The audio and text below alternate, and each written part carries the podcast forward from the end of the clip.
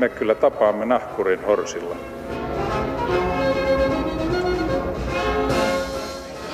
Mä sanoin, että minä juon nyt kahvia. Hyvät ihmiset, elämme maassa, jonka vaakuna eläin on leijona. Ja elämme mantereella, jonka nimi juontaa juurensa alastomana härällä ratsastavasta foinikialaisesta prinsessasta. Kuinka nämä kaksi logoa saadaan sopimaan harmonisesti yhteen? Kuinka eurooppalaisia tällä pohjan tähden alla ollaan? Onko eurooppalaisuutta edes olemassa? Ja jos ei, pitäisikö sitä jollain konstilla rakentaa? Suomen, suomalaisten ja suomalaisuuden suhteesta Eurooppaan ja sen unioniin pohdiskellaan tänään täällä. Ja vieraiksi ovat saapuneet kokoomuksen kansanedustaja Ville Rydman ja perussuomalaisten nuorten puheenjohtaja Samuli Voutila. Tervetuloa ja hyvää huomenta. Hyvää huomenta. Hyvää huomenta. Ja arvon eurooppalaiset ja suomalaiset, meillä on kansain globaalissa internetissä lähetysikkuna Shoutbox auki. Sitä kautta voitte kysyä, haukkua, kommunikoida tai ilmaista itsenne muuten. Hyvät herrat, mistä, mistä me lähdemme? Ähm, mun kaverit välillä vieläkin, tai mä sanon vieläkin, se on jo heti biased, subjektiivinen lähtökohta. Joku suomalainen sanoi mulle, että mä lähden ensi viikolla Eurooppaan. Mistä suomalainen luulee lähtevänsä, kun hän lähtee Eurooppaan? Tämä on hyvä kysymys. Se voi olla, että tämä on kulunut sanonta, jota ei oikeastaan kauheasti ajatella. Suomessahan on aikanaan ajateltu sillä tavalla, että lähdetään Eurooppaan opiskelemaan jo satoja vuosia sitten. Hmm vielä, vielä katolisen kirkon aikana. Mutta, mutta että toisaalta kun suomalaisilta kysytään, että onko Suomi Eurooppaa, niin kyllä suomalaiset siihen aina mun nähdäkseni vastaa, että kyllä me osa Eurooppaa ollaan. Mutta mm. jotenkin tämmöisessä matkustamistarkoituksessa, niin yhtäkkiä sitten Eurooppa onkin jossakin siellä kaukana. Niin, ja ehkä tämä on myös osittain semmoinen sukupolvikysymys. Että jos mä juttelen mun ja sun levileikäisten ihmisten kanssa, niin niin, niin ei silloin sanota, että lähdetään Eurooppaan, silloin sanotaan, että lähdetään Saksaan tai lähdetään Espanjaan tai lähdetään Ranskaan. Että ehkä on kuullut tämän saman sanan myös vähän ja. niin sanotusti varttuneemmalta väeltä. Niin, mun ikäiseltä väeltä sanoi se vaan ääneen.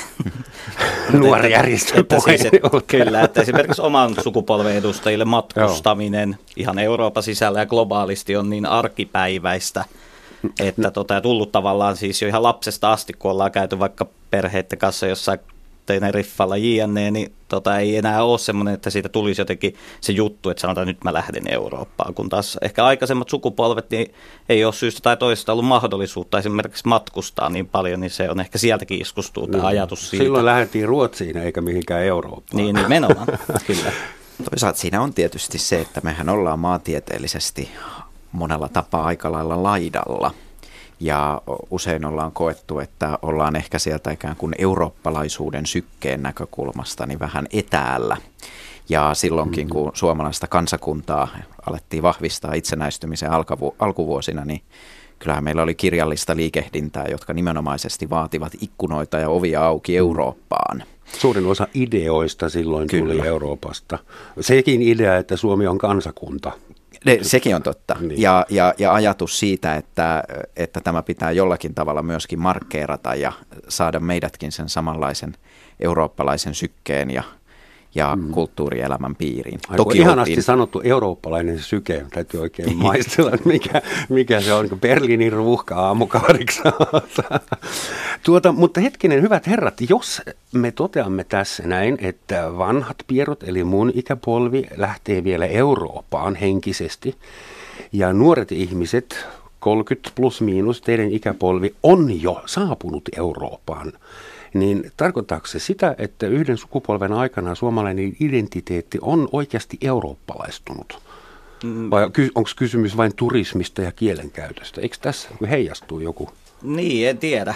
Totta, kyllä mä edelleenkin uskon vahvasti siihen, että riippumatta siitä, mikä ikäinen ihminen on, että hän ensiksi mieltää itsensä suomalaiseksi tai omassa tapauksessa esimerkiksi monet savolaiset ajattelevat ovat ensisijaisesti savolaisia ja sitten suomalaisia ja sitten mm. kolmantena ehkä eurooppalaisia. Eli kyllähän ihminen rakentaa sen identiteettinsä sen ympärillä olevan kulttuurin ja perheen ja näiden asioiden ääreltä.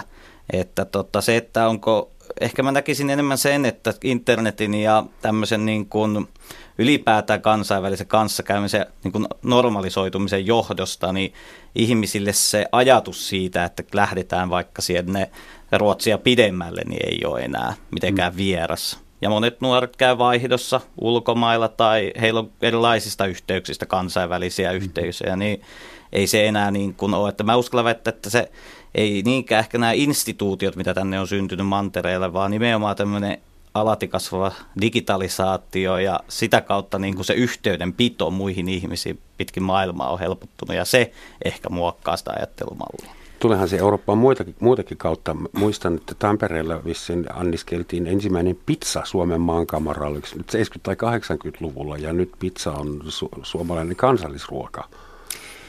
Niin siinä on varmaan, varmaan osaltaan sitäkin, että vaikka läpi vuosisatojen ajan, niin suomalaisiahan on kyllä, kyllä mat, matkustanut keskisempään Eurooppaan ja, ja kauemmaskin, ja, ja kulttuurivaihto on ollut olemassa, mutta se on ollut paljon hitaampaa ja matkustamismahdollisuudet on koskettanut paljon kapeampaa joukkoa ihmisiä, että se on kuitenkin ollut enemmän sitten vauraan sivistyneistön mahdollisuus.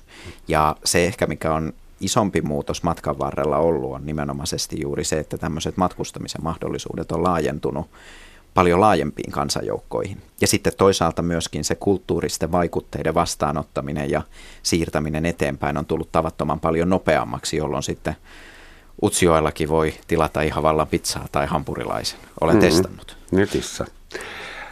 Puhutaan vähän tästä. Tämä nyt on tietysti eurooppalaisten ruoasta ja kansantansseista ja hienosta musiikki- ja kulttuurielämästä voidaan puhua pitkään ja, ja harmonisesti. Puhutaan Euroopan ongelmista.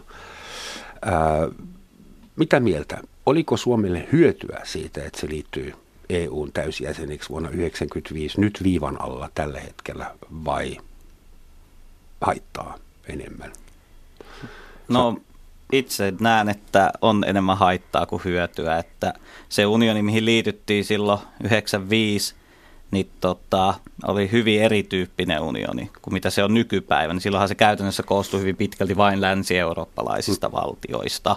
Ja, ja tota, niin, niin, en usko, että suomalaiset koskaan ajatteli silloin, kun he, että mikälainen se on nyt tänä päivänä vuonna 2017. Että toki sitä ei varmaan kukaan kiistä, ettei vapaa kauppa olisi ollut esimerkiksi Suomen kaltaiselle vientivetoiselle maalle hyvä asia, mutta se, että tarvitaanko me näin massiivista unionia ja instituutiota siihen, niin siitä en itse usko. Mm. Ja en niin kuin näe, että ja kyllä me nähdään niin kuin ympäri Eurooppaa sen, että, että tavallaan eurooppalaiset itsekin ehkä ovat vähän kyllästyneet tähän unionihankkeeseen. Ilkeästi voisi sanoa, että Suomi oli ensimmäinen itä-eurooppalainen maa, joka liittyi EU-hun ja siitä se alamekistä alkuikin. Niin, no itse en pidä... Anteeksi, no, huumoria saksalaista, Kyllä mä edelleenkin lasken, että Euroopan unionista selvästi enemmän hyötyä on ollut kuin haittaa. Toki ei tietenkään pidä kiistää sitäkään, että että Euroopan unioni sen enempää kuin mikään muukaan ihmisen luoma rakennelma, niin eihän se täydellinen, täydellinen rakennelma ole, eikä se tuo absoluuttista onnea.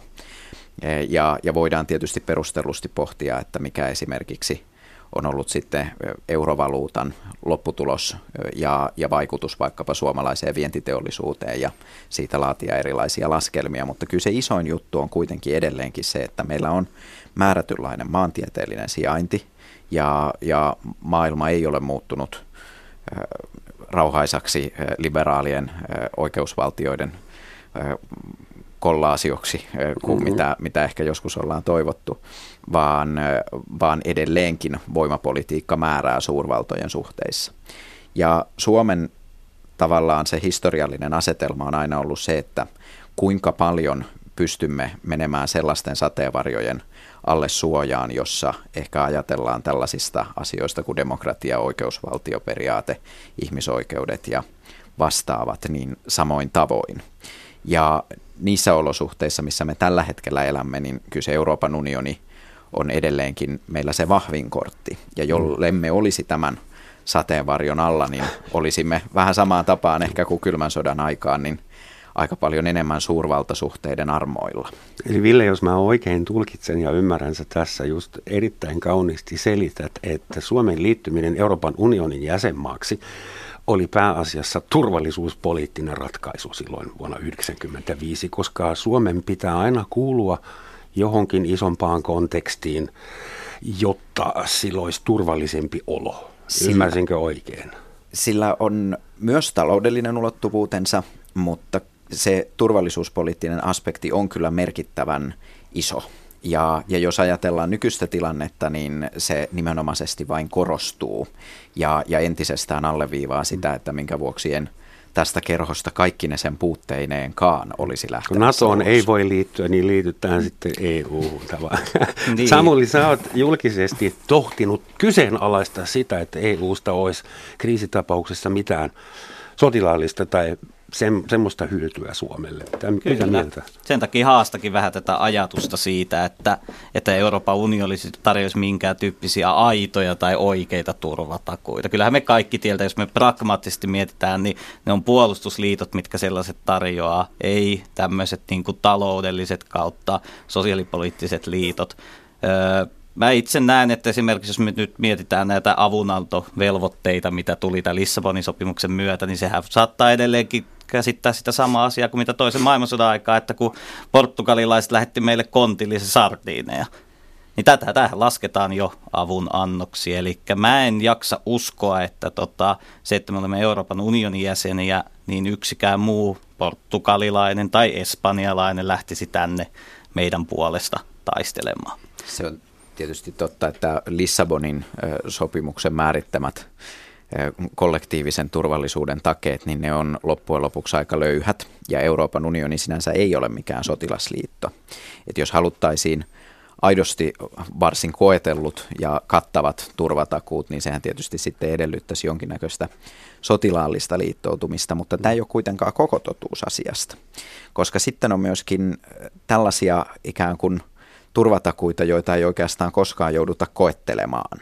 Ja Natonkin turvatakuita voidaan pitkälti pitää sellaisina, joskin sinänsä 2001 terroriiskujen jälkeen kyllä ikään kuin tämä aktivoitiin, tämä artikla 5, mutta kyllä Natonkin kohdalla niin periaatteessa tämä turvatakuiden määrittämä turva on ollut pitkälti ennaltaehkäisevää laatua, että ei uskalleta testata sitä, että tullaanko sieltä kaikki kaikki ne asevoiminen sitten vastaan, jos yhden kimppuun hyökätään.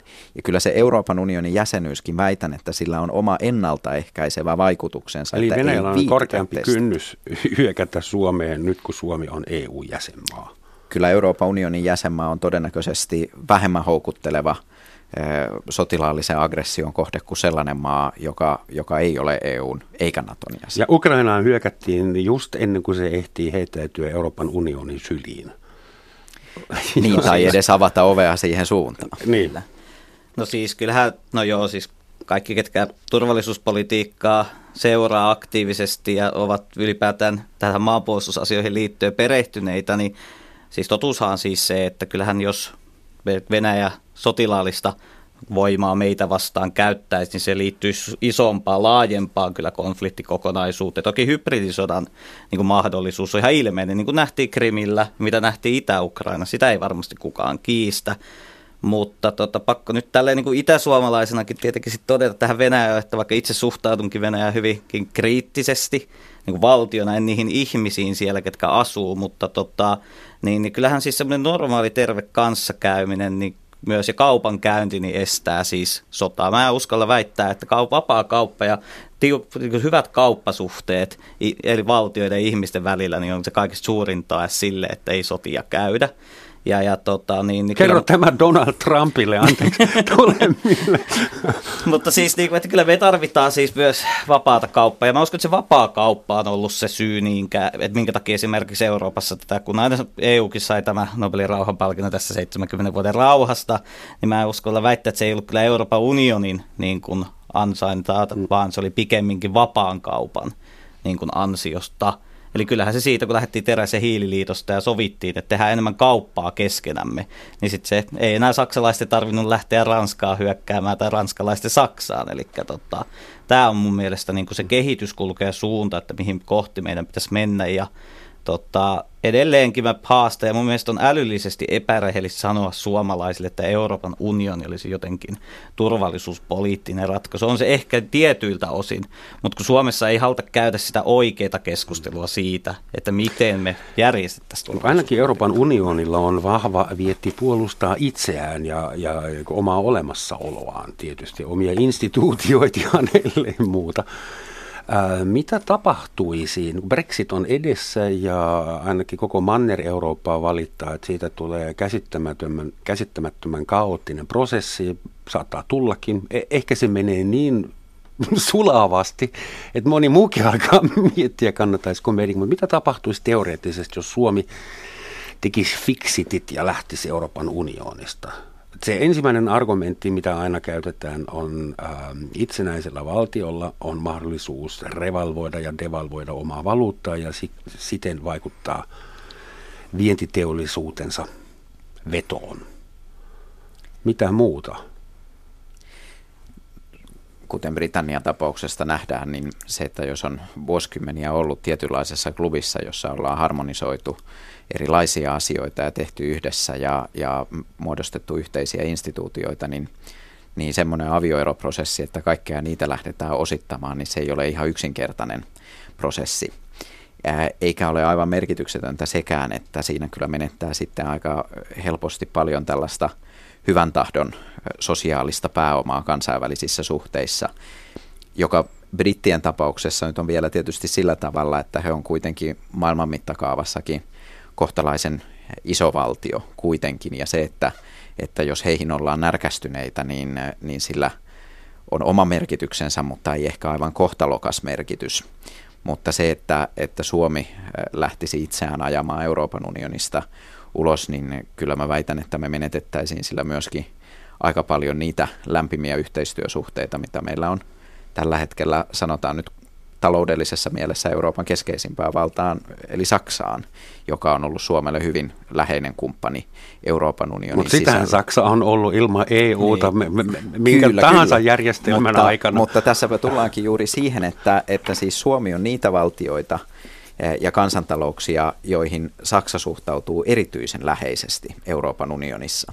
Ja, ja tämä on itse asiassa Suomen vaikutusvallan kannalta ollut aivan keskeinen juttu, että koska Saksa kokee, että Suomi on aika pitkälti aina Saksan tukena, niin jos Suomi sanoo Saksalle, että meillä on nyt tärkeä intressi tässä ja tuossa asiassa, niin Saksa on usein myöskin aika herkällä korvalla kuunnellut sitä, mitä Suomi sanoo.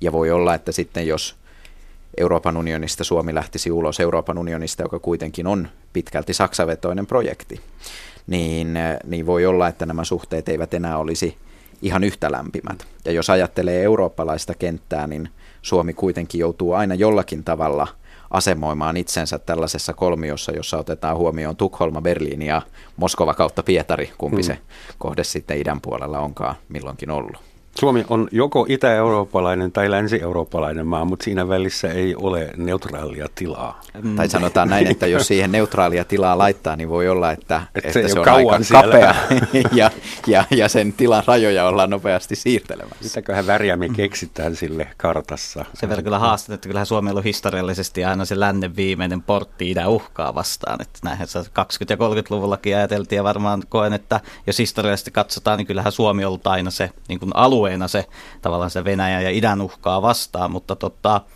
tässä sun alkuperäiseen kysymykseen liittyen siitä, että no miten sitten kävisi.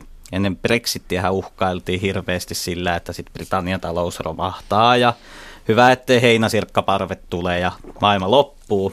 Niin itse asiassa kun katsotaan nyt niin kuin tämän Brexit-äänestyksen jälkeen reilu vuosi ollaan nyt sitä aikaa eletty, niin kyllähän Britannian talous porskuttaa ja kasvaa ja ei siellä ei tullut maailman loppua ja niin kuin, tavallaan mä ymmärrän sen, että ihmisiä aina pelottaa muutos ja se vallitseva olotila on jotenkin aina nähdään automaattisesti, että se on parempi, mutta jos puhutaan nyt Suomestakin vaikka ja tästä fixitistä, niin mm. kyllä mä uskallan väittää, että totta kai, siis lyhyellä aikavälillä varmasti voisi olla jotain. Britannian luottoluokitus kuulemma aleni. No kyllä, mutta vaikuttaako se sen heidän niin oikeaan siihen reaalitalouteen tai siihen, että mitä yritykset menestyy ei, ei sitä ehkä kadulla huomaa. Niin, kyllä. Ja eikä itse asiassa yritysmaailman näkökulmastakin, niin siellä menee varsin hyvin. Mutta jos puhutaan Suomesta, niin kyllä mä uskallan väittää, että esimerkiksi meidän vientiteollisuudelle olisi huomattavasti parempi, jos meillä olisi kelluva valuutta koska kyllähän esimerkiksi liian kallis euro on ollut meidän teollisuudelle todella niin kuin haitallista. Ja kuten Villekin kansanedustajana tiedät, että jos valuutta-arvoa ei pystytä muuttamaan, niin sitten ainoa tapa, miten voidaan tavallaan kohentaa sitä kilpailukykyä ja etua, niin on se sisäinen devalvaatio, joka joudutaan käytännössä leikkaamaan ihmisten etuuksia. Ja tämä, kun nyt kun meiltä puuttuu se työkalu, että me voitaisiin itse esimerkiksi omaa kansalliset valuuttaamme Suomen Pankin kautta jotenkin säädellä, niin ei, en näe, että miten niin kuin siitä tavallinen ihminen hyötyy, että meillä on tämä yhteisvalta. Minusta on kiva toki, että jos sä voit matkustaa, niin on se nyt kiva, että sä voit ajatella samassa valuutassa asiat, mutta ei mua haittaisi se, että jos meillä olisi erilaisia valuutteja, koska synnyttäisi myös normaalia kilpailutilannetta. Ja tämähän on se Euroopan mm. unionin isoin ongelma, kun me pyritään yhtenäistämään kaikki asiat mantereen sisällä, niin meillä ei synny tervettä luonnollista kilpailua myöskään Euroopan sisällä, vaan meistä tulee vähän laiskoja sitten, että kun meillä pitää hoitaa kaikki asiat samalla tavalla ja taas sitten niin kuin muut menee meistä ohi. Samuli, sä sanoit, että tavallinen ihmin, äh, ihminen, äh, tai siis valtio hyötyy siitä, että voisi devalvoida miten ihmiset, tavalliset ihmiset, okei, jonkin verran syntyisi uusia työpaikkoja, mutta ja ulkomaan matkat kallistuisivat taas, palkat laskee, ostovoima laskee. Mm, tai sitten me itse asiassa kyllä sanoin, että mä toivoisin, että tai jos katso, kun me siirtää itse että kun me joskus mun aikana siirtää takaisin kun. kansalliseen vali- valuuttaan, niin, tota, niin mä haluaisin, että markka kelluisi, koska silloin markkinat määrittäisi sen valuutan arvon. Ai sä kutsut sitä markaksi taas. No, totta kai, jos me kansalliseen valuuttaan palataan, niin markkaa, se, markkahan se silloin olisi. Että. Tässä mennään aika monimutkaisiin kysymyksen asetteluihin. Ensinnäkin Britannian euro, tai euro, EU-eroprosessista niin siitä on loppujen lopuksi aika hankala sanoa, että mitkä sen taloudelliset vaikutukset nyt sitten lopulta on, koska siihen sen vaikutukset on varmasti hyvin moninaiset. Olkoon sitten luottoluokitus tai, tai viennin mahdollisuudet tai se, että miten yritykset tykkää sitten investoida tai pysyä tai lähteä maassa. Mutta että tietysti Britannia ja Suomi on aika erityyppisiä talouksia ja, ja Suomen tapauksessa voi olla, että meillä olisi vähän vähemmän vääntövoimaa sitten taas eroneuvotteluissa ja varsinkaan, varsinkaan eron jälkeisessä Euroopassa. Mutta Samuli nosti esille tämän eurovaluutan ja, ja tässä on sinänsä kyllä ihan vissiä perääkin. Ja, ja yhä ilmeisemmäksi on käynyt se, että eurovaluuttana on loppujen lopuksi kohtalaisen epäoptimaalinen. Euroopan Epäoptimaalinen. Kyllä, eh, puhutaan talousteoriassa ikään kuin optimaalisesta valuutta-alueesta. Ah. Ja, ja euro ei oikeastaan, tai euroalue, niin sitä on hankala pitää taloustieteellisessä mielessä optimaalisena valuutta-alueena, koska siellä on niin erityyppisiä kansantalouksia joukossa, että se valuutta jos pakotetaan sama valuutta koko sille alueelle, niin se loppujen lopuksi toimii siinä taloudessa aika huonosti. Ja jos me elettäisiin turvallisuuspoliittisesti normaalin kaltaisessa tilanteessa, jossa ei olisi näin jännittynyttä tilannetta kuin mitä Euroopassa on, niin musta olisi erittäin tervettä ja järkevää käydä isompaakin keskustelua siitä, että kuinka perusteellisesti euroa pitäisi remontoida. Pitäisikö eurovaluuttana jakaa esimerkiksi kahtia, eteläiseen valuuttaan ja pohjoiseen valuuttaan, mm-hmm. vai kuinka olisi järkevää tehdä, olisiko jossakin määrin järkevää siirtyä jonkinnäköisiin kansallisiin valuuttoihin vai ei. Mutta mä en uskaltaisi kyllä käynnistää sitä prosessia tässä turvallisuuspoliittisessa tilanteessa, koska niin kuin kaikissa tällaisissa skenaarioissa, niin seuraukset olisivat aika ennalta arvaamattomia, ja, ja kun Euroopassa tällä hetkellä vakaus on ylipäätäänkin aika herkkä tilanne, niin yhden ylimääräisen riskitekijän ottaminen tähän tämänhetkiseen tilanteeseen, niin sitä pitäisin kyllä aika vastuuttoman. Nyt ehkä viikko sitten suurin piirtein Jean-Claude Juncker, unionimme presidentti, piti tuommoisen linjapuheen, jossa hän äh, suurin piirtein ilmoitti, että nyt mennään entistä lujemmin samaan suuntaan kuin mihin ollaan menty. Ja hän visioi siitä, että euro pitää saada kaikille – että Euroopasta pitäisi saada yksi ja sama alue, kun nyt meillä on Itä-Eurooppa, meillä on euroalue, meillä on Schengen-alue, meillä on eri, eri tahdissa integroituvia erilaisia muodostelmia.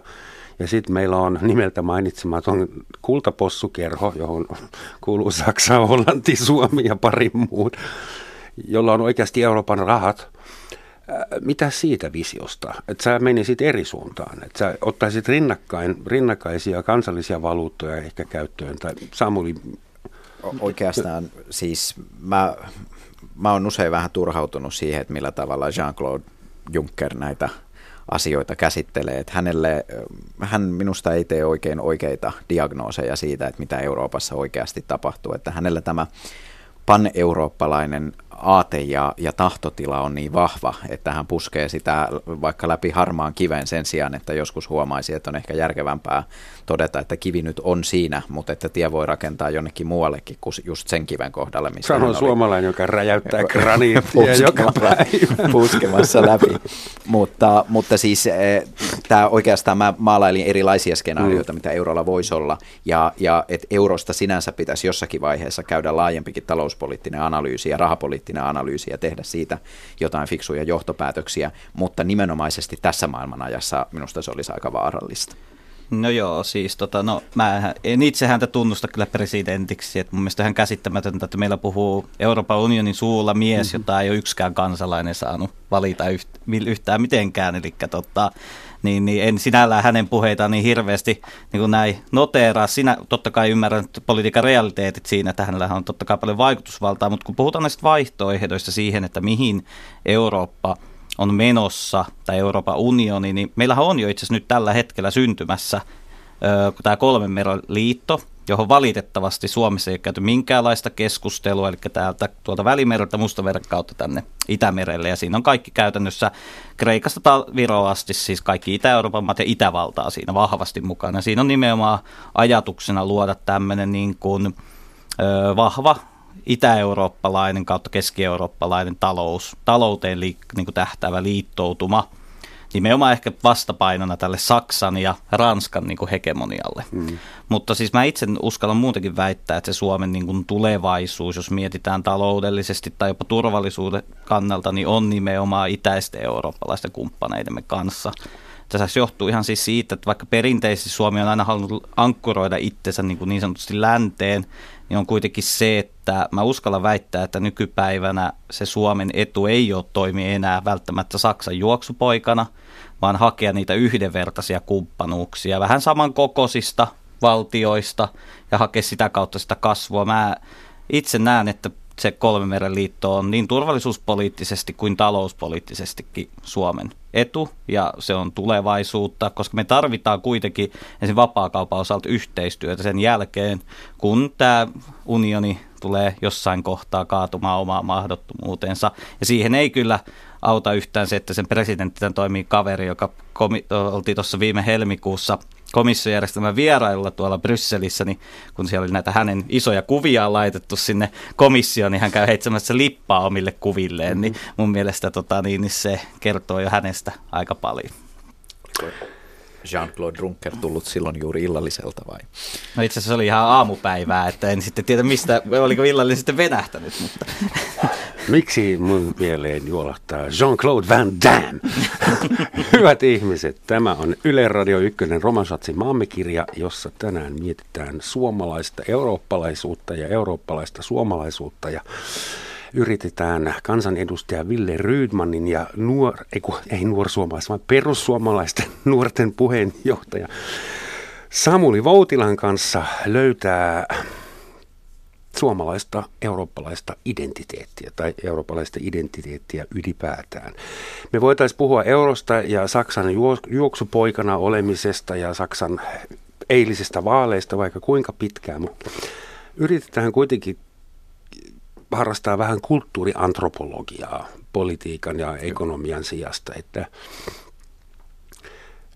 mikä yhdistää suomalaisuutta henkisesti Eurooppaan?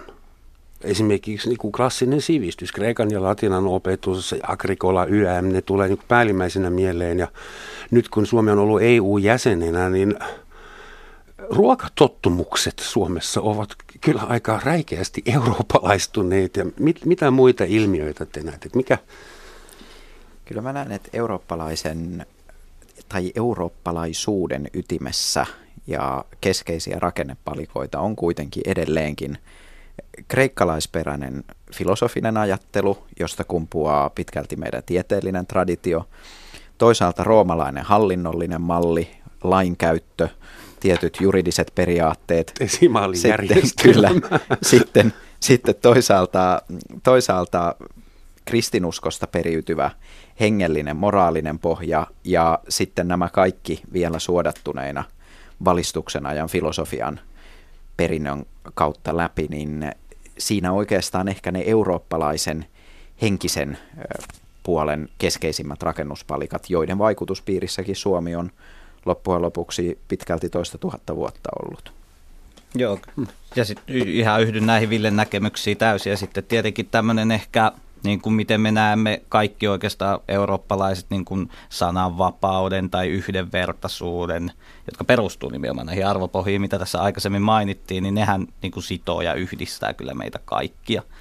Ja varmaan meidän niin kuin käsitys siitä, että mikä on niin kuin yksilön vastuu ja mikä on yksilön niin kuin taas oikeus ja mikä on se niin kuin yhteiskunnan rooli ja se yksilön siinä, niin se on niin kuin ylipäätään länsimaissa niin, niin aika hyvin samantyyppistä se. Ja ne on teidän mielestä ilmeisestikin hyvin positiivisia arvoja. Kyllä, no, tot, kyllä. Muuta. Siis kyllähän, jos katsotaan kaikilla mittareilla, niin kyllähän niin kuin länsimaat on kaikista menestyneimpiä valtioita maailmassa ihan, siis jos lähdetään sen ihan tavallisen ihmisen näkökulmasta. Niin missä... Parlamentaarinen demokratia, vapaa sellainen, on osoittautunut aika toimivaksi, ontuvaksi malliksi.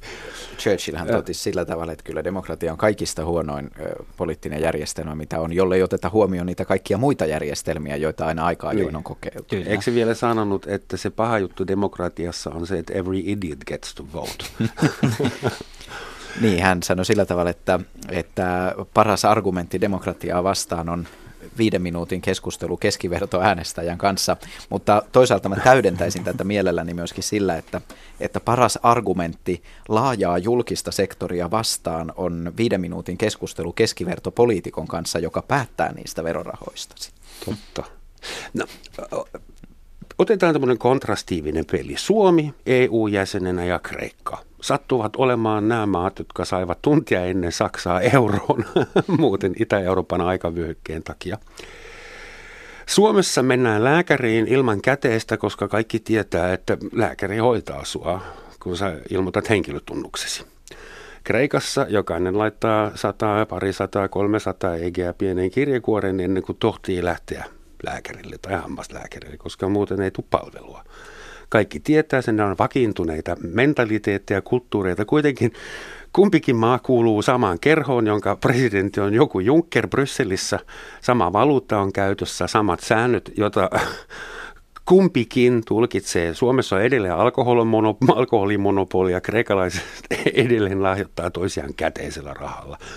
Ku, kuinka, olisiko parempi erottaa, e, erota niin kuin hyvän sään aikana sanoa, että okei, hoidetaan asiat erikseen, kun ei tästä tule mitään, vai kannattaako meidän harrastaa integraatiota no siis näiden to... ääripäiden? Öö, no siis ylipäätään tämä koko integraatiokeskustelu, isoin lähtökohta ja ongelma on siis ollut koko Euroopan unionin aikana, niin on se, että se on ylhäältä alaspäin johdettu. Eli pieni eliitti Euroopassa on saanut vision, että nyt me tehdään kaikista eurooppalaisia ja nyt me kaikki jotenkin yhtäkkiä olemme samaa mieltä kaikessa, ottamatta mm. huomioon historiaa, kieltä, kulttuuria. Ja eihän se toimi, kun se tuodaan ylhäältä niin kuin alaspäin. Et jos haluttaisiin aitoa sellaista veljeyttä ja koettaisiin, että mihin en kyllä itse valitettavasti, vaikka ortodoksi olenkin, niin tuota, koen ehkä sitä kirkon kautta yhtenä, yhteenkuuluvuutta enemmän kreikkalaisten kanssa. Mm. Mutta tota, niin, niin en kyllä näe, jos niin kuin ihan suomalaisen kulttuurin näkökulmasta ja suomalaisen asiaa katson, niin, niin aika vaikea taisi nähdä, että jonain päivänä suomalainen ja kreikkalainen kulttuuri jotenkin sulautuisivat jotenkin luonnollisesti yhteen. Että tota, yhteistyötä voidaan tehdä. Eihän siis kukaan, vaikka oli sitten kannatti EUta tai vastusti sitä, niin varmaan yhteistyöstä ollaan samaa mieltä, että niissä asiakysymyksissä, missä on järkevää, niin sitä voidaan tehdä, mutta en mä halua kreikkalaista Onko vaihtoehtoja? Kato, voi käydä niinkin, että Kreikka sulautetaan Aasiaan ja Suomi sulautetaan Venäjään. Ja sitten parempi, parempi olisi, jos Kreikka ja Suomi olisi yhdessä. No mä uskallan väittää, että miljoona reserviläistä niin on eri mieltä siitä, joo, että joo, Venäjä siis sulautetaan. Mutta siis, tota, ja, eikä siis, mä, ja siis jos Kreikkaakin katsotaan, ja mitä tunnenkin siis Kreikasta ihmisiä, niin mä uskallan, ehkä he asemoi itsensä vähän niin kuin eri tavalla, että eihän niin kuin kreikkalaiset ajattele, että he ovat ensisijaisesti euro. Nehän pitävät, he ovat antiikin Kreikka kulttuuria ja historian jatkajia, heillä on Byzantia. Koko nimi Eurooppa tulee sieltä. Kyllä, niin he kokevat, ehkä, se ehkä heille voi olla, olla jopa ollut shokki tämä, että miten nyt tavallaan EU on kyykyttänyt tätä Euroopan kotia. Mm-hmm. Mutta tota, niin, niin... Se, se, tota en kyllä allekirjoita ollenkaan, että se kreikkalaiset kokisi tällä tavalla. Kreikkalaisethan rakastaa Euroopan unionia. Heillähän oli yhdessä vaiheessa sellainen sanonta, että Saudeilla on öljy ja meillä on Euroopan unioni.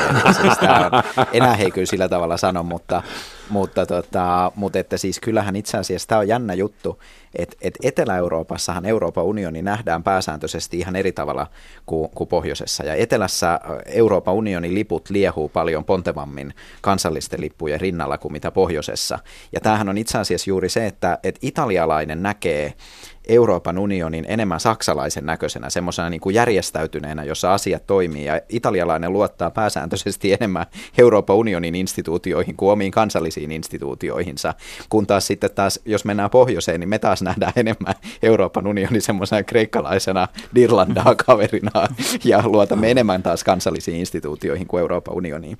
Mutta oikeastaan tässä tullaan siihen peruskysymykseen, että vaikka meillä on näitä yhteisiä rakennuselementtejä eurooppalaisuudessa, jotka me voimme katsoa, että loppujen lopuksi tuolta, tuolta Välimereltä jäämerelle niin myöskin yhdistää, niin ei, me ei me silti päästä mitenkään pakoon sitä, että on meillä valtavia erojakin eh, maaryhmien ja, ja yksittäisten maiden välillä.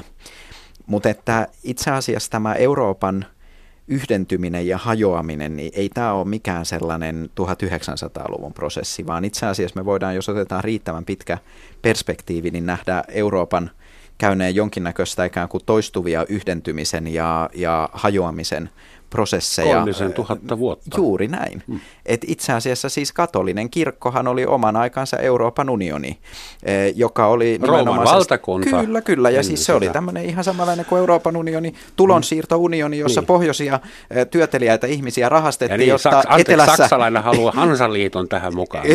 Sekin on totta. mutta, mutta erityisen herkullinen vertailukohta on katolinen kirkko keskiajalla ja, ja toisaalta nykyinen Euroopan unioni, koska katolinen kirkkohan oli nimenomaisesti tulonsiirtounioni unioni pohjoisesta etelään, jossa, jossa pohjoisen uutterat ihmiset teki töitä ja ni, niiden rahat sitten siirrettiin eteläisiin hienoihin rakennusprojekteihin. Kunnes tuli oman aikansa Brexit-mies Martin Luther, joka ilmoitti, että nyt riittää ja Ei me se johtuu yksin oman Martin Lutherin heteroseksuaalisuudesta, että hän joutui uudistamaan kirkon kokonaan ja perustamaan vielä oman. Hänellä ei ollut yhtään niin mukavaa siellä luostariyhteisössä kuin monilla muilla tuo klassinen Eurooppa, kun sä puhuit Välimerestä ja Kreikasta lähdettiin, ne, jotka keksivät meille demokratian sillä aikaa, kun heidän orjat tekivät siellä kotityöt, ja aha, orjat ja naiset, anteeksi. Ähm, klassinen Eurooppa käsitti koko Pohjois-Afrikkaa, koko Levantti, Lähi-idän aluetta ja Etelä-Eurooppaa. Suomessa silloin oli karhoja ja susia ja, ja yksittäisiä tuommoisia niin, äh, mikä hunter-gatherer, metsästä ja keräilijöitä. Ja viimeisen kahden tuhannen vuoden aikana Euroopan koko identiteetti, äh, kulttuurinen sanoisin, ainakin osittain, voima ja myös ekonominen voima on siirtynyt pohjoisiin. Ennen meillä oli välimeri tuommoisena äh, sisämerenä, ja nyt välimeri on pahimpia rajoja koko planeetalla. Siihen hukkuu ihmisiä joka päivä. Ja nyt meillä on tuo Itämeri tuommoisena mukavana sisämerenä, joskin Putinin koneet aina välillä seilaa edes takaisin tai lentää. Eli pitäisikö Euroopan unionin, jos, se nyt, jos sen annetaan elää vielä vähän, Samuli, pitäisikö sen laajentua etelään idän sijasta? Pitäisikö ottaa Libyaa ja Marokkoa ja Tunisia sen sijaan – ja heittää no, Bulgaria ja Romania taas ulos?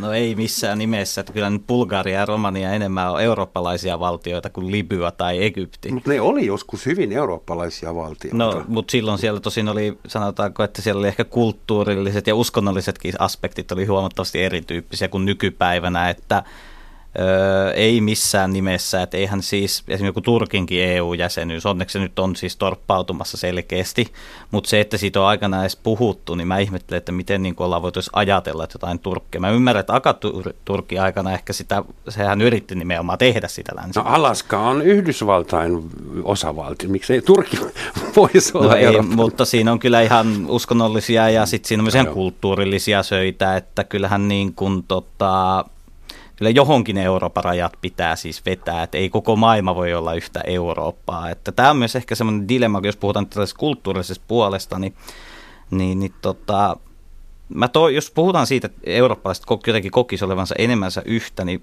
niin, niin tota, meidän pitäisi olla enemmän niin kuin sit ylpeästi sitä, että me ollaan eurooppalaisia ja oikeasti ajatella sitä, että hei, että, että meillä on maailman paras niin kuin manner täällä ja meillä on maailman paras kulttuuri niin se varmaan voisi niin kuin tehdäkin sitä. Totta kai sitten sen alla on näitä meidän kansallisia kulttuureja, mutta kun meillä on vähän nyt niin kuin hukassa siis se koko ajatus siitä, ja totta kai tälle itse kun on kansallismielisenä ja ylpeästi suomalaisena ajattelen, että totta kai on ensisijaisesti suomalainen ja sitten sen jälkeen toissijasti eurooppalainen, mutta niin kuin toivoisin näkeväni enemmän sitä, että me niin kuin jotenkin vähän ryhdistäydyttäisiin tässä. Meillähän on ollut, siis jos katsotaan historiaakin, mm-hmm. sivistys, kulttuuri, ne Eli on siis täällä. sä perään kuulutat eurooppalaista ylpeyttä. Niin siis enemmän sitä, että me oltaisiin enemmän ylpeitä sitten, jos kerran halutaan tehdä sitä yhteistyötä, niin oltaisiin sitten ihan aidosti enemmän ylpeitä siitä, että kun meillä on siis hist- maan osalta semmoinen historia, mitä harvalla muulla maan osalta löytyy. Kuinka sä saat tämän kuljetettua kouluihin ja vanhainkoteihin ja ei puhuta poliittisesta puolueesta, kuinka sä saat tämän arvon, että ollaan ylpeitä siitä, että ollaan eurooppalaisia? No kyllä se lähtee ensiksi siitä, että oltaisiin rehellisesti ylpeitä siitä, että me ollaan ensinnäkin suomalaisia, ja sitten siitä kautta se tulee se assosiaatio siihen, että me ollaan osa Eurooppaa, niin silloin me voitaisiin olla ylpeitä siitä, että me ollaan eurooppalaisia. Mutta kuten mä tuossa aikaisemmin totesin, niin meillä on koko ajan ollut se lähtökohta ongelma siitä, että eihän ihmiset voi kokea olevansa osa jotain ylempää tai isompaa kontekstia, jos sitä johdetaan tavallaan pakosti ylhäältä alaspäin johdettu. Totta, mutta siis mä ymmärrän täysin, ja itsekin olen varmasti yhtä kriittinen, mitä Euroopan instituutioihin tulee, kun te ja moni muu, mutta jos vaihtoehto on se, että annetaan Euroopan syntyä ää, ilman näitä päälle duunattuja demokraattisia pakkopaitajärjestelmiä ja Jean-Claude Junckereita YMS, sitten Eurooppa on taas Genghis Khanin ja Hitlerin ja Napoleonin ja Syleiman suuren ja sellaisten integraatiohahmojen käsissä. Eli kyllähän se Eurooppa sitä on yritetty yhdistää monta kertaa ja monta kertaa se meinasi onnistua. Mutta tämä on eka kerta, että se tehdään äänestämällä. Ja totta kai se järjestelmä narisee kaikissa liitoksissaan ja on varmasti 50 prosenttisesti korruptia ja tehotonta.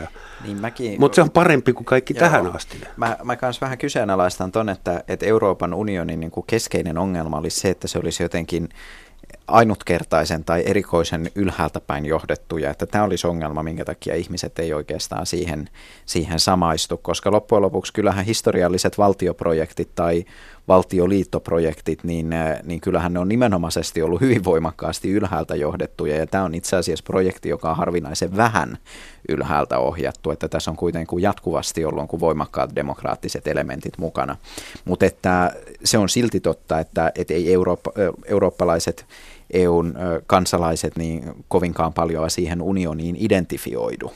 Ja, ja siitä voitaisiin tietysti käydä niin kuin pitkääkin, pitkääkin keskustelua, mutta että jos pari hetkeä taaksepäin tuosta ikään kuin Euroopan rajoista, et Eurooppahan tietysti on maantieteellinen käsite, mutta toisaalta se on myös kulttuurinen käsite. Ja maantieteelliset rajat me voidaan sopia, että okei, tämä on nyt se Eurooppa eh, ja, ja se ikään kuin pysyy, mutta että nämä Euroopan kulttuuriset rajat, niin nehän on kyllä sinänsä eläneet. Et Rooman valtakunnan aikana se ikään kuin eurooppalaiseksi katsottu maailma, niin sehän oli pitkälti se Välimeren alueen maailma. Ei välttämättä nyt alleviivattu kauheasti Eurooppaa, se oli Rooman valtakunta hmm. ja kaikki nämä alueet tietysti eli saman kulttuuripiirin vaikutuksessa. Mutta että tietysti tämä Mutta Välimeren... siitä jäi muun muassa kirjoitusjärjestelmä aakoset. Eh, kyllä niin. vaan, kyllä hmm. vaan. Eh, Mutta että tämän ikään kuin Välimeren eteläpuolisen osan, niin joka silloin oli tiiviisti ikään kuin eurooppalaisen kulttuurin vaikutuspiirissä, niin kyllähän sen sitten viimeistäänkin islam aika pitkälti sitten siitä eurooppalaisesta vaikutuspiiristä sitten repi irti. Ja vastaavasti taas sitten germaanialueet Rooman valtakunnan aikana, jotka, jotka olivat pohjoisen häiriköiviä barbaareita, niin heistä sitten taas viimeistäänkin keskiajan myötä kyllä tuli sitten nimenomaisesti suorastaan Euroopan ydintä. Ja, ja Suomikin sitten samaan, saman prosessin myötä niin tuli keskeisesti osaksi Eurooppaa. Meidänhän se keskeinen dilemma on oikeastaan läpi historian ollut se, että, että me ollaan – niin paljon samanlaisia, että meidän oikeastaan kannattaisi tehdä aika paljon asioita yhdessä, jotta pystyisimme paremmin torjumaan erilaiset chingiskaanit ja, ja, ja muut integraatiomiehet. Niin kuin Sieltä suunnalta tulevat. Kyllä, uhka tulee idästä, niin, niin jotta, jotta olisimme ikään kuin valmiimpia siihen. Mutta toisaalta me ollaan kuitenkin sen verran erilaisia, että meillä on vähän taipumusta ruveta kinaamaan keskenämme. Ja, ja tämä on se ehkä dynamiikka, joka on ajanut läpi vuosi vuosituhanten, että eurooppalaiset aina välillä kokee tarvetta integroida toimintaansa jonkun organisaation, onko se sitten Rooman valtakunta tai katolinen kirkko tai Euroopan unioni tai alle, Hansa. Eh, tai Hansa, ja, ja jonka sitten, sitten niin kuin jossakin vaiheessa taas se sisäinen kitka alkaa johtaa siihen, että alkaakin taas tämmöinen keskipakoisuusvoiman kautta tapahtuva erkaantuminen. Ja sitten ehkä taas jossain vaiheessa seuraavaan suuntaan. Mm-hmm. Puhutaan pakolaispolitiikasta vielä sen verran, kun ehditään, että koko ajan kaikki itkee, että tämä pakolaisongelma, kriisi, aalto, miksi sitä halutaan kutsua, se on semmoinen ongelma, että sitä voidaan vain ratkaista yhdessä.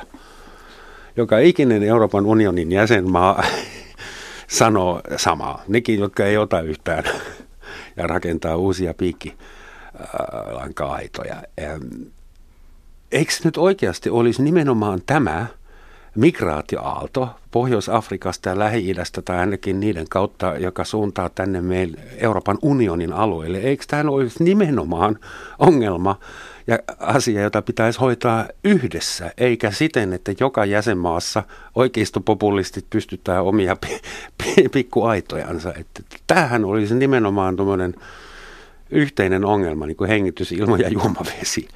Niin, no Et. siis varmaan siis niin kuin semmoisessa unelmatilanteessa niin varmaan ehkä kanttaisikin yhdessä, mutta kun ollaan nähty, niin eihän Euroopan unioni pysty hoitaa tällaisia asioita. Ja silloin kun se unioni ei pysty sitä tekemään, niin silloin mun mielestä ihan oikeutettukin on, että kansallisvaltiot ottaa itse sitten se päätäntävalla omiin käsiinsä ja Unkari esimerkiksi, kun viittasit näihin piikkilan tai aitoihin ja niiden pystyttämiseen, niin Unkarihan teki ainoastaan sen, mikä itse asiassa Euroopan unionin omat sopimuksetkin sanovat ulkorajojen valvonnasta. He valvovat niin kuin Schengen-alueen ulkopuolista rajaa myöskin, ja he tekivät vaan sen työn, mitä tavallaan muiden olisi pitänyt tehdä siellä Kreikassa jo. Ja kyllä meillä niin kuin, mä uskallan väittää, meillähän on siis tämä sanontakin ollut perussuomalaisissa nuorissa, että rajat ovat rakkautta, niin kyllä mä uskallan väittää siihen, että ja mm. niitä on tehty rikottaviksi. Kyllä, siis joo, joo, kyllä, kyllä, mutta siis eikä siis, ja mitä tulee siis, ei, ei ole siis, ei ole mitenkään, mä ymmärrän ihan täysin, että minkä takia ihmiset lähtee siis Pohjois-Afrikasta tai lähi liikkeelle, koska ei ole rikos hakea parempaa elämää, mutta ei ole myöskään suomalaisten tai muiden eurooppalaisen tehtävä tarjota kaikille ihmisille sitä parempaa. Eihän me käytännössä siis pystytä. Eli sen takia tämä pakolaistermi tässä yhteydessä on mielestäni vähän harhaanjohtava. Nämähän ihmiset on valtaisa siis turvapaikanhakijoita, ja niistäkin valtaosa itse asiassa eivät ole ihan niin kuin YK pakolaissopimusten mukaan edes oikeutettuja siihen turvapaikkaan. Eli he eivät ole sillä aitoja pakolaisia. Niin kuin pakolaistatuksenhan saa ainoastaan siis tämän YK kautta, ja se on siis määritelty hyvin Onko tarkkaan. Euroopan unioni sitten teidän mielestä tekopyhä, kun se tavallaan äh, antaa jäsenmaille velvoitteita, ja kun jäsenmaat tekevät niin kuin kirjassa lukee, niin sitten, tai esimerkiksi jossain vaiheessa Itävallassa – oikeistopopulistit saivat sen Jörg Haiderin läpi. Mm. Ja Brysselistä kuului heti ääni, että hei itävaltalaiset, saatte äänestää ketä haluatte, mutta ette tätä tyyppiä. Eli onko Euroopan unioni tekopyhä teidän mielestä? Tässä oikeastaan tähän yhdessä vai erikseen kysymykseen, niin se on vähän kaksipiippunen juttu siinä, että optimaalista olisi tietysti se, että olisi yhteiset pelisäännöt ja, ja Euroopan unioni pystyisi hoitamaan ehkä niin kuin fiksumminkin isommilla resursseilla, isommilla hartioilla paremmin harmonisoidusti. Mutta ongelma on se, että kun meillä iso joukko jäsenvaltioista ei noudata niitä yhdessä sovittuja sopimuksia, niin siitä helposti on helppoa luikerella ohitse. Et esimerkiksi kun Dublin-asetuksen mukaan nimenomaisesti pitäisi turvapaikanhakija ensimmäisessä maassa, johon hän tulee, niin rekisteröidä se. Mutta, mutta että kun siitä on niin ikävä hallinnollinen taakka ja kustantaa paljon, niin voi olla jäsenmaalle houkuttelevampaa Helpompi sulkea nimenomaisesti läpi. silmät ja ohjata Me- eteenpäin. Saksaan. Jolloin siitä tulee kaos, josta taas seuraa se, että valtiot alkaa tehdä sitten pikkuhiljaa omia eh, kansallisia ratkaisuitaan, että onko nyt sitten yhdessä vai erikseen, niin sitten lopulta parempi, niin sitä voi tarkastella useammasta eri näkökulmasta. Euroopan unionilla on määrättyjä tekopyhiä taipumuksia. Jos nyt ajattelee vaikkapa sitä, että Euroopan unioni on kovasti puolustamassa demokratiaa, hyvä niin, mutta sitten jos demokraattisesti ihmiset äänestääkin jotakin muuta kuin mistä Jean-Claude Juncker tai, tai kumppanit tykkäisi, niin sitten ollaankin kovasti paheksumassa. Ja, Jos ja, ne äänestää jotain sellaisia tyyppejä, jotka haluaa hajottaa EU esimerkiksi. Niin, no ei pitäisi, oikeastaan kyllä Euroopan unioninkin pitäisi jollakin tavalla oikeutuksensa lunastaa kuitenkin tekojen kautta, eikä sillä tavalla, että, että jos, jos jotkut protestoijat he eivät tykkää Euroopan unionin tavasta toimia, niin ajatellaan automaattisesti, että niissä ihmisissä on jotakin vikaa, niitä on jotenkin huijattu, vaan että kyllä se Junckerkin voisi välillä sen sijaan, että vetää kättä lippaa omalle kuvallensa, niin katsoa vaikka peiliin ja miettiä, että mistä se johtuu. Että Toivottavasti Jean-Claude kuuntelee meitä nyt. Varmasti Kyllä. Mutta siis tämä sinä lähdetään ulko- ja sisärajojen keskustelu siinä mielessä, tai ei nyt turhaa, se on hyvin mielenkiintoista, mutta kun käytännössähän sisärajat ovat tulleet jo takaisin Eurooppaan. Nythän saatiin viime viikolla lukea, että Saksa ja Ranska hakevat nyt komissiolta poikkeuslupaa, että saada entistä niin kuin pidempiaikaisempia ja jopa pysyviä sisärajatarkastuksia. Vedoten tietenkin tähän niin kuin hallitsemattoman liikkuvuuden ja siitä syntyneeseen terrorismiin ja turvallisuusuhkiin. Ja kyllä tämä Schengen-sopimushan on jo siis si- tietyltä osin kuollut ja sit mä uskallan väittää, että me tullaan näkemään se, että, tota, että niitä rajatarkastuksia tulee, joka itselleni ei ole mitään haittaa. Ei mua häiritsi se, että mun pitäisi näyttää passia rajalla. Mun mielestä se on ihan normaalia ja luonnollista. Hei, Että, me saadaan tullivapaat viinakset takaisin. Ajattele sitä. Että Niin, kato, monia hyviä puolia on. Mutta Aina siis te- matkalla Saksasta. Anteeksi, hyvät herrat, meillä on lyhyt aikaa vielä lopuksi, mutta mä haluaisin vielä fokusoida tämä, vai oli- jäikö sinulla pahasti kesken? ei, mennään vaan eteenpäin. Anteeksi. Ähm, Euroopan unioni tai Euroopan integraatio, Eurooppa yhtenä alueena, taloudellisesti, poliittisesti, sotilaallisesti, arvomaailmaltaan 3000 vuotta vanha projekti. Kannattaako meidän lopettaa se ja jättää asiat kansallisvaltioiden haltuun vai kannattaako meidän jatkaa kahta kauheammin? Koska jos meillä olisi Euroopassa poliisi, joka valvoo, että kaikki pelaa sääntöjen mukaan, kaikki pelaisi sääntöjen mukaan. Eli niin tiukempaa vai hajotetaanko? No mä näen, mä näen sen ja edustaminen järjestö näkee asian niin, että niin kun yhteistyötä kannattaa tehdä, mutta kansallisvaltioiden niin kun lähtökohdista ja niiden intresseistä. Ja haastan kyllä tuon ajatuksen 30, 3000 vuoden yhtenäisestä Eurooppa-kulttuurista ja sen niin kun, integraatiosta, koska eihän Euroopan unioni ole syntynyt vasta kuin toisen maailmansodan jälkeen Euroopan raunioille. Niin me on lähteen sieltä Teressä hiililiitosta, että et, että mä en taas sit usko tämmöisen miekan voimalla tehtävää yhteistyötä, mitä se Rooman valtakunta edusti. Sehän käytännössä vaan alisti muut kansat sen oman imperiuminsa alle. Mutta tota, mä uskon siihen, että kyllä itsenäiset kansallisvaltiot, jossa ne itse pääsee määrittämään sen, että mitkä on ne asiat, missä kannattaa tehdä yhteistyötä, kuten esimerkiksi tämä vapaakauppa on hyvä esimerkki, niin sillä me päästään eteenpäin, ei tällaisilla ylhäältä alaspäin johdetuilla instituutioilla, kuten Euroopan unioni. Eurooppalaisia integraatioprojekteja on ollut monia ja Euroopan unioni on niistä vain viimeisin. Ja siinä mielessä kyse ei ole mistään uudesta tai ainutkertaisesta. Juuri tässä maailmanpoliittisessa tilanteessa niin en tätä yhteistyömuotoa kyllä lähtisi romuttamaan, vaan pyrkisin pitämään yllä niitä instituutioita, jotka jollakin tavalla tuovat vakautta ja sitovat Suomea myöskin niihin maaryhmiin, joihin haluamme kuulua. Mutta Euroopan unionin tulisi antaa kehittyä orgaanisesti ilman, että sitä naulataan kiinni joihinkin sellaisiin instituutioihin, jotka mahdollisesti eivät sitten enää muuttuvassa ajassa vastaakaan tarkoitustaan. Suuret kiitokset Ville Ryytman ja Samuli Voutila. Kiitos Ville. Tämä on loistava johdatus mun loppusitaatin. Sen isä on ranskalainen kirjailija ja toimittaja Paul Lacroix, joka eli vuodesta 1806 vuoteen 1884, eli edellisen vuosisadan aikana. Ja hän sanoi, yritys rakentaa Eurooppaa tähän asti sillä keinoilla muistuttaa yritystä paistaa munakasta ilman, että riko munia. Ennen kaikkia maailmansotia, sanoi hän näin. Toivottavasti emme joudu rikkomaan lisää munia Euroopassa. Kiitos paljon. Kuulemiin.